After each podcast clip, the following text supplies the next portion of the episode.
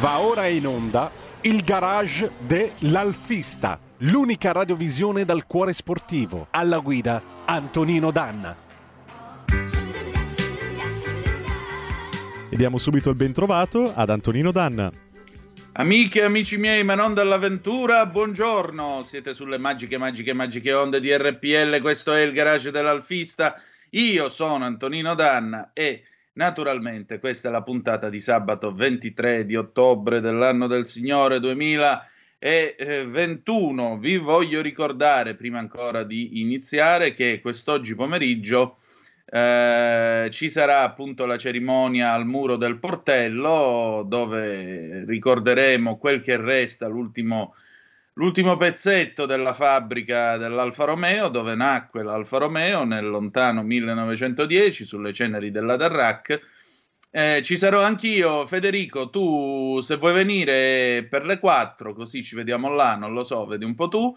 Voglio salutare Federico il Meneghino Volante in plancia comando anche egli alfista credente e praticante. Prego, dottore, dica. Eh, do- dovrei esserci, sì, se non, ho, non mi ricordo gli orari. eh, gli orari poi te li dico perché effettivamente non me li ricordo anch'io, ma dovrebbe essere per le 16. E, e, ora, e ora trovo la mail che mi è stata mandata, così poi eh, vi dico tutto in modo tale che così eh, ci siamo perché è organizzato dal registro italiano Giulia e di conseguenza eh, non possiamo mancare. Aspetta un attimo che lo vediamo subito. Mm, registro, registro, Alfa Romeo Giulia, no, registro Giulia, vabbè, poi lo troviamo. Comunque, la puntata di oggi è una puntata che si apre naturalmente con, eh, con eh, delle notizie sul futuro dell'Alfa Romeo, perché chiaramente eh, quello che eh, ci attendiamo è che naturalmente l'Alfa Romeo vivat, crescat, floreat, se possiamo usare le parole di Pio XI nei confronti dell'Università Cattolica, cioè che l'Alfa Romeo viva, cresca e fiorista e fiorisca. Ecco, allora abbiamo i dati che mi sono, che mi sono stati spediti. Dunque, sabato 23, evento Il muro della fabbrica, Ecco qua che riesco magari a tirare giù questo benedetto invito. Mm, no, signor, quanta pazienza che ci vuole con la tecnologia, ragazzi. Uh, dunque, allora, ore 16.30 per la precisazione, via Aldo Rossi 8 a Milano. Ore 16.30 inizia la presentazione dell'evento da parte del presidente del registro italiano Giulia eh, Paolo Stefanel.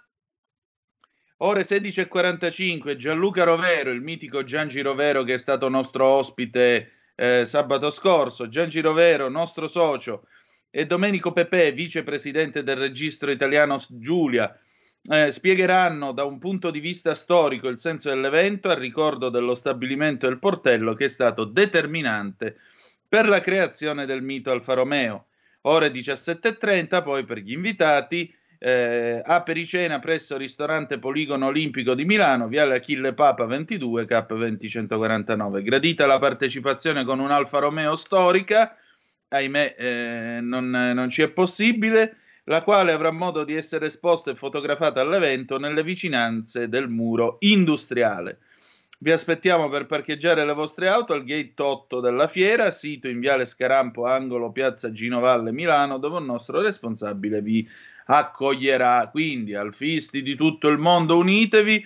The place to be, quest'oggi alle 16.30 si comincia, Viale Aldo Rossi, numero 8 a Milano. Trovandomi facendo, mm, io nella mia vita mm, non sono mai stato molto fortunato nel vincere dei premi, però questo lo considero un vero e proprio premio, mi sarà regalato un mattone che detta così la cosa fa anche un po' ridere, sa tanto di truffa, ma in realtà questo mattone è appunto un mattone del muro di cinta del portello. E vi dico la verità, eh, il fatto che questo mattone mh, arrivi qui a casa da dove vi parlo ogni sabato per quello che l'Alfa Romeo è stata nella mia esistenza, perché io sono qua, lo devo a un Alfa Romeo costruita da Rese, ma lo devo a un Alfa Romeo, lo devo alla, alla bravura di mio padre, che era stato un collaudatore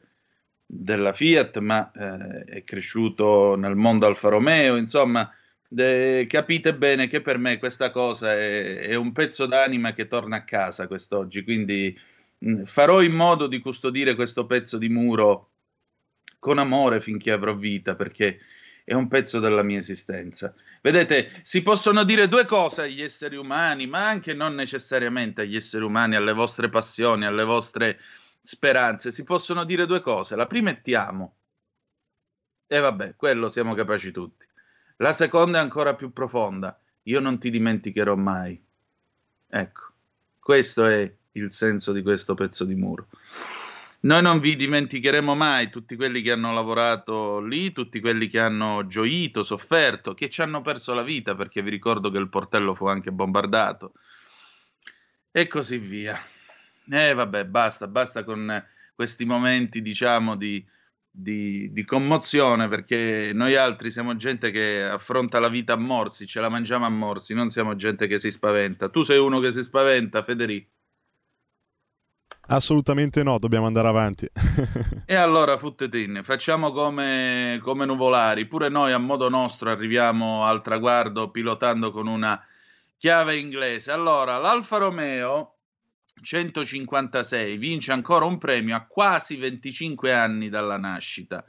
Uiga e Asi incoronano le vetture che hanno fatto la storia del premio Auto Europa. Con l'Alfa Romeo ci sono pure l'Audi 80 e la Citroën XM. Insomma, diciamo che eh, scelta più variegata non si potesse fare anche perché la eh, Citroën XM era una macchina che era praticamente disegnata, diciamo così, co- con, non conosceva il concetto di linea curva, mettiamola così, però è stata probabilmente l'ultima Citroën iconica nella sua linea a ricordare nelle sue forme una sorta di evoluzione eh, anche della forma a ferro da stiro della, della Citroën DS o squalo che dir si voglia.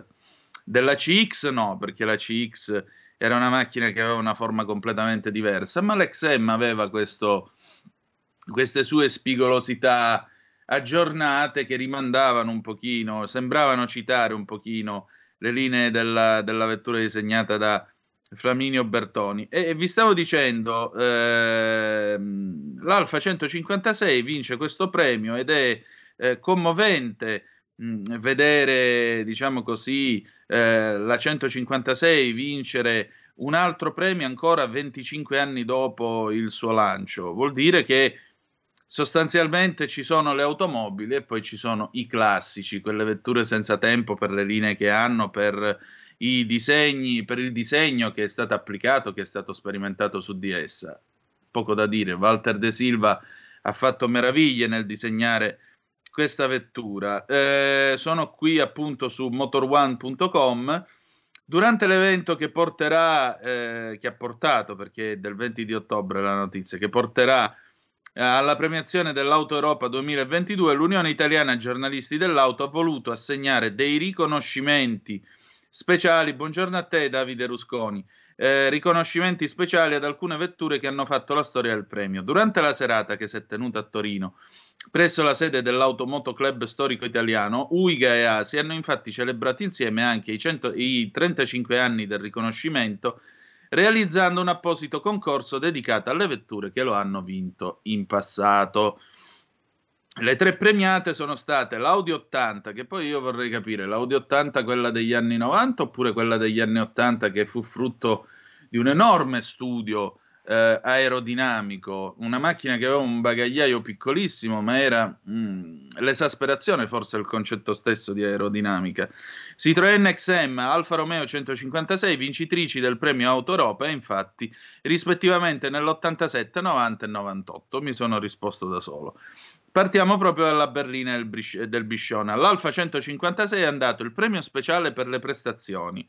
L'auto, entrata in produzione nel 97, uscita di scena 11 anni più tardi, ha segnato un momento importante nella storia del marchio, andando a sostituire la 155 e riproponendo uno stile più vicino ai modelli degli anni 50 e 60. Rimasta fedele a uno schema di trazione esclusivamente anteriore, conquistò il cuore di molti appassionati per una serie di soluzioni stilistiche che Walter De Silva adottò per sottolineare il legame col DNA del brand. Su tutte lo scudetto anteriore molto grande, che fece spostare la targa sul lato del paraurti e le maniglie delle porte posteriori nascoste allo scopo di rendere la fiancata più pulita e filante. Sì, l'idea era quella di fare una, una berlina che somigliasse più a un coupé che a una berlina. Discorso diverso da quelle berline a due porte che andavano molto in Germania e più in generale nei mercati nord europei tra gli anni 70 e i primi 80. Forse qualcuno di voi si ricorderà le Opel Commodore a due porte o le Record a due porte, le Cadet a due porte, erano fatte così.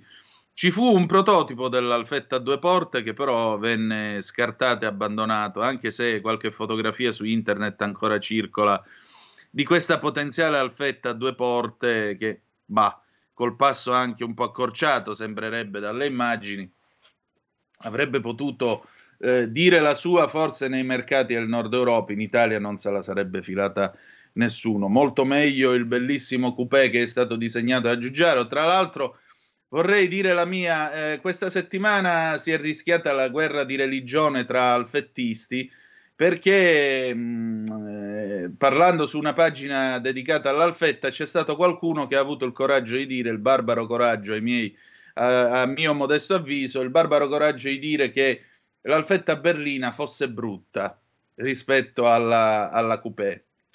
Ora, io sono del parere che i templi non si debbano mai sconsacrare e non si debbano nemmeno sfidare cioè, dire che l'alfetta berlina fosse brutta, e, bah, io capisco la democrazia, ma certe volte un po' di dittatura ci vorrebbe quando uno dice che l'alfetta berlina sia brutta, perché francamente, veramente, dai, vabbè.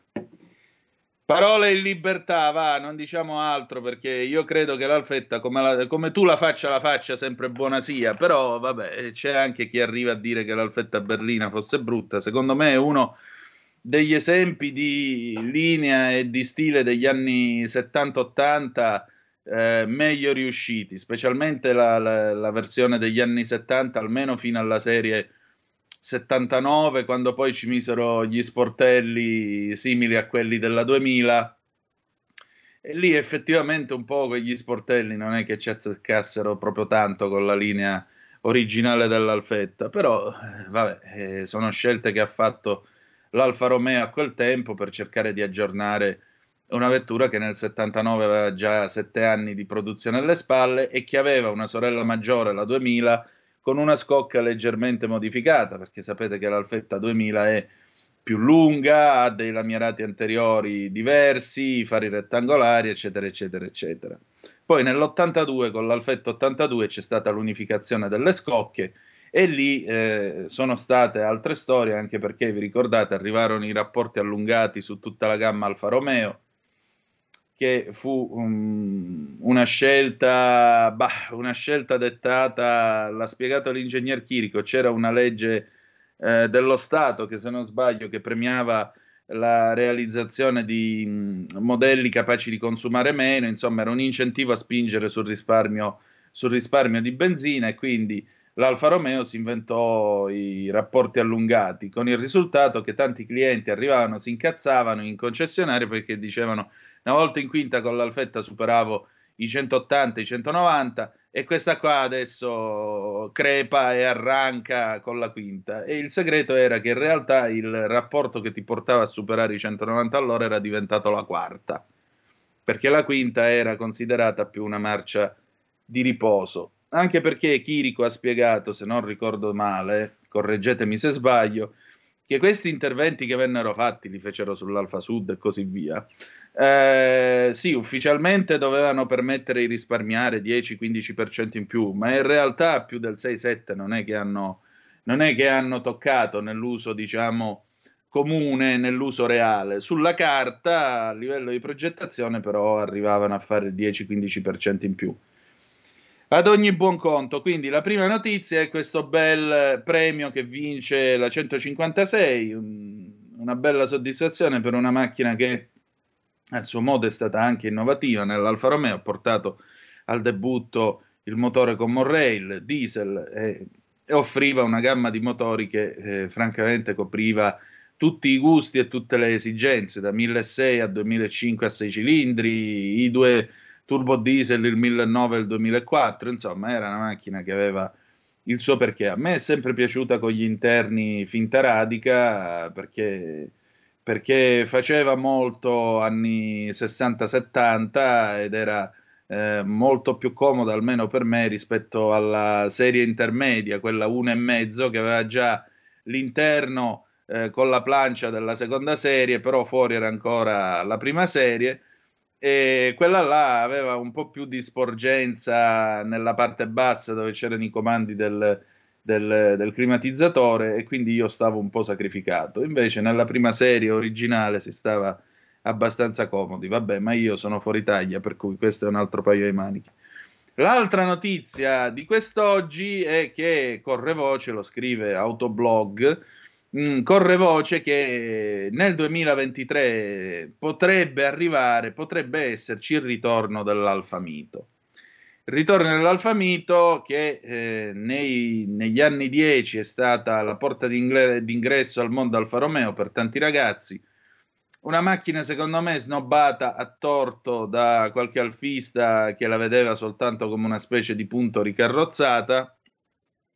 Una macchinetta che comunque ha le sue, le sue prestazioni, la sua tenuta assettata tipo un piccolo go-kart, molto bella anche, almeno per me è una bella macchinetta, molto giovanile, sportiva con quei suoi sportelli senza cornice che fanno tanta America. E insomma, la Mito e potrebbe tornare, però si parla di una piattaforma condivisa con eh, l'Opel Corsa e con la Peugeot 208, quindi Stellantis comincia a farsi sentire e eh, un, una struttura a 5 porte anziché 3 come è stata la mito originaria. Um, si parla di motori 1200 con potenze da 130 a 150 cavalli, si parla di una mild hybrid quindi ancora benzina per un po', poi dopo ci sarà soltanto l'elettricità, come ha detto Jean-Philippe Imparato. Noi speriamo ovviamente che eh, quando arriverà l'elettricità lo spirito Alfa Romeo riuscirà, riesca a incarnarsi ancora una volta in modo soddisfacente eh, in questo nuovo mondo nel quale ci troveremo a camminare. Mm, tra l'altro, eh, ecco, Davide Rusconi mi scrive: dovrebbero far rinascere la 147 e ancora una bella auto. Mm, Federico, tu commenti finalmente la Mito 5 porte perché? Era ora, eh, perché comunque è un peccato fare solo una macchina a tre porte. Secondo me qualcuno può anche scegliere la comodità ed era un peccato no, per la Mito, che comunque è una macchina validissima, avere solo la versione tre porte. Quindi questa è una bella novità per noi alfisti, secondo sì, me. Sì, è vero. E poi secondo me dovrebbero usare una versione GTA. Secondo me le Alfa Romeo dovrebbero avere tutte una versione sia la quadrifoglio verde, quindi votata alla sportività, che la quadrifoglio oro, votata al comfort e al lusso, perché vi ricordo che c'erano anche i quadrifoglio oro, e il ritorno della GTA che dovrebbe essere il modello che si può preparare per gare, rally, quant'altro, comunque più prestazionale, serie limitata, come hanno fatto con, con la Giulia GTA. Sì, la Giulia GTA non è un modello pensato per un campionato, però vabbè, è comunque l'espressione massima del, della sportività Alfa Romeo di questi anni 0266203529 se volete intervenire per telefono oppure 346 642 7756 se volete mandarci qualche zappa. Oggi è il 23 ottobre, la giornata sembrava essere orrenda, invece pian piano qua in queste lande del, della Padania si, stanno, si sta schiarendo il cielo. Eh, un pensiero agli amici giù in Sicilia, specialmente a Siracusa, dove purtroppo un nubifragio ieri ha fatto sentire pesantemente eh, la sua diciamo violenza mi raccomando insomma rimettiamoci in piedi al più presto su Semun come si dice in eh, dialetto siculo perché eh, chiaramente sono terre che hanno il diritto di crescere e di svilupparsi soprattutto anche sotto un profilo turistico vi garantisco che la prossima estate, se avete possibilità, vi fate un bel viaggetto in nave da Genova a Palermo con la vostra Alfa Romeo e poi vi girate la Sicilia, vi troverete a vostro agio. Allora, abbiamo una telefonata, pronto chi è là? Buongiorno, Rodanna, sono Marino. Ciao. Io, come, come, dissi, io sono appartenuto alle forze dell'ordine, ho guidato praticamente, io amo le Alfa Romeo, le ho guidate, ho fatto centinaia di migliaia di chilometri sull'Alfa Romeo, dalla, dall'Alfetta fino alla 155. La Giulia purtroppo non è, feci servizio sulla Giulia ma non ebbi la possibilità di guidarla perché mm eh, non è di 4 anni di patente ministeriale per cui fare la guida veloce, che tra l'altro la guida veloce ai tempi si faceva sotto la, mh, l'insegnamento di collaudatore dell'Alfa Romeo, 45 giorni full immersion dove ti insegnavano proprio a prendere le curve, a accelerare, a fare le retromarce, i birilli, era proprio una, una bellissima certo. cosa. Ecco, io tra tutte le macchine che ho guidato delle Alfa Romeo, la mia particolare preferenza è alle 75. Secondo me è stata la macchina più confortevole fra tutte quante, più agile, più maneggevole, più veramente. Poi con la, con la guida, con l'idroguida, era, era tutta una. rispetto all'Alfa 90 che aveva ancora il volante, diciamo, era un po' un carro armato, anche perché noi mettevano le cellule blindate da, mm, sulle macchine di pronto intervento, quindi erano già un po' più pesanti. Un rammarico è stato quello di non poter guidare la 156 perché io poi andai in centrale operativa, mi ritirai dal, dal pronto certo. intervento. Ecco, volevo esprimere una mia opinione mm, in merito alle future Alfa Romeo, visto che da quello che ho preso saranno elettriche. Mm, Secondo me per ovviare al problema che si è fatto tempo fa eh, con la macchina elettrica non fa più il classico rumore, eh, si è parlato di eventuali accorgimenti elettronici per simularne il rumore del motore o così. Non mi risulta, ma sarebbe secondo me importante che l'Alfa Romeo si dedicasse anche alla produzione di macchine a idrogeno, perché comunque in qualche maniera potrebbe non essere troppo distante tecnologicamente dal motore termico classico perché in ogni caso ci sarebbe una, qualcosa di simile, ecco, sia dal punto di vista delle prestazioni che del rumore e quant'altro. Ecco, volevo solo dire questo, non, non, le risulta comunque che ci sia un progetto di un Alfa Romeo futuro idrogeno, vero? Ma eh, che io sappia, credo di no, però eh, è un'idea che negli eh. anni 90 soprattutto negli anni 90 ha avuto un certo, un certo respiro nel, nell'automobilismo europeo perché il vero problema dell'idrogeno è che non esiste una rete di distribuzione a livello europeo, tanto per cominciare. Secondariamente mh, c'erano al tempo problemi di sicurezza per quanto riguardava gli incidenti e di conseguenza non era proprio, non era proprio il massimo come, come sicurezza. Però la BMW e bisogna dare atto agli avversari di Monaco che la fecero. La BMW realizzò una serie 7, non mi ricordo se addirittura 750, quindi una 5000 di cilindrata, che andava a idrogeno. Eh, fu la serie quella prima di quella disegnata da Chris Bangle per capirci, verso il 95, una cosa del genere. Questa macchina andava già a idrogeno, ma il problema era perché allora l'idea era che si sarebbe passati tutti all'idrogeno, non all'elettrico, e quindi al posto delle attuali pompe di benzina avremmo avuto le pompe di idrogeno che avrebbero caricato i serbatoi, esattamente come facciamo noi oggi quando facciamo il pieno. Non andò così, ora come vedete si stanno orientando tutti sul, sull'elettrico che ha delle ripercussioni politiche non da poco, come abbiamo spiegato più volte, perché significa dipendere dalla Cina e dall'Afghanistan contro invece la libertà che potrebbe dare l'idrogeno, perché alla fine devi tirarlo fuori dall'acqua e acqua ce n'è ovunque. E siamo in una condizione nella quale purtroppo poi tra un po' vedremo gli effetti di questa scelta di elettrificazione forzata. Vedremo, vedremo.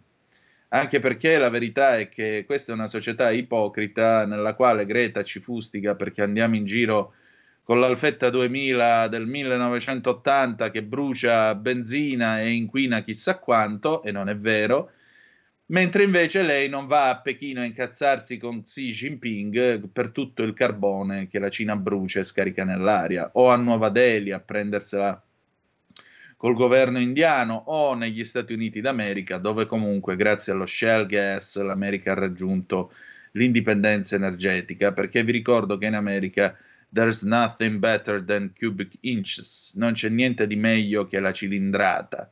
Quindi immaginate che cosa gliene può fregare a quelli di andare con la corrente elettrica. Quelli bruciano benzina e arrivederci e grazie.